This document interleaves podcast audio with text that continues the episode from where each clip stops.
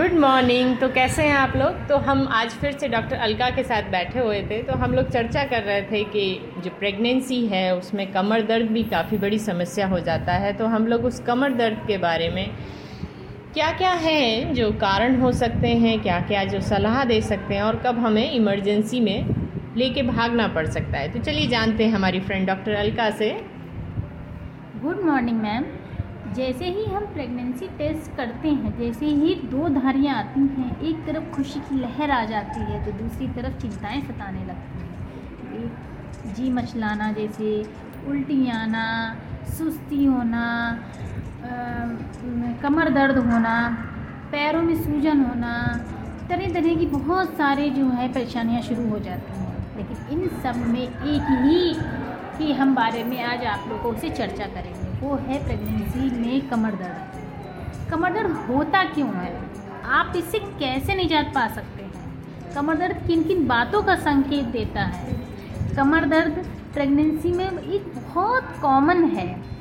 शुरुआती लक्षणों में, जैसे पहले, दूसरे, तीसरे महीने में अगर कमर में दर्द है और पेट में मरोड़ है बहुत ज़्यादा तो समझ लो ये मिसकैरेज की ओर इशारा करता है। अगर दूस चौथे, पाँचवें, छठे महीने में है, तब भी चिंता का विषय है। और सातवें, आठवें महीने में है, कमर में दर्द। तो उसका कारण ये होता है कि माँ का वज़न बढ़ता है, बच्चे का भी वज़न बढ़ता है। तो बच्चे का जैसे वज़न बढ़ता है तो माँ की रीढ़ की हड्डी पर प्रेशर पड़ता है, जिसकी वजह से कमर में दर्द शुरू हो जाता है। अगर पहले, दूसरे, तीसरे महीने में मरोड़ के साथ में बहुत ज़्यादा, मरोड़ के साथ बहुत ज़्यादा पीठ में दर्द होता है तो ये एक डेंजर साइन होता है। इससे क्या होता है? मिस कैरेज के चांसेस होते हैं। तो अगर इस टाइम पर अगर ये चीज़ें हैं तो तुरंत आपको अपने डॉक्टर से सलाह लेनी चाहिए। तुरंत इसका ट्रीटमेंट लेना चाहिए। अब बात करते हैं कि कमर में दर्द होने के और क्या क्या कारण हो सकते हैं? एक तो सबसे पहला है वज़न का बढ़ना। वज़न बढ़ता है। दूसरा, गलत पोजीशन पे सोना, झुक के ज़्यादा काम करना, ऊँची हील की चप्पलें पहनना, ये सब चीज़ें भी कमर दर्द का एक इशारा होती हैं। जिन महिलाओं का वज़न पहले से ही ज़्यादा है तो उनको ये शुरुआती लक्षण से ही कमर दर्द की परेशानी हो जाती है लेकिन जिनका वज़न ज़्यादा नहीं होता नॉर्मली होता है तो वो सातवें, आठवें महीने में ज़्यादा परेशानी उनको शुरू हो जाती है, कमर में दर्द। तो अब हम बात करते हैं कि प्रेगनेंसी में कमर दर्द से राहत कैसे मिल सकती है। एक तो हम एक्सरसाइज कर सकते हैं, दूसरा हम ऑयल से मसाज धीरे धीरे कर सकते हैं, गर्म पानी से सिकाई कर सकते हैं, ज़्यादा झुक कर के काम नहीं करना है। सपोर्ट लेके उठना है, सपोर्ट लेके बैठना है। सोना हमेशा लेफ़्ट साइड में है, पैर के नीचे पिलो रखनी है। ऊँची है, ऊँची हैंड ऊँची हील की सैंडल्स नहीं पहननी है। ये सब चीज़ें आपको करनी है।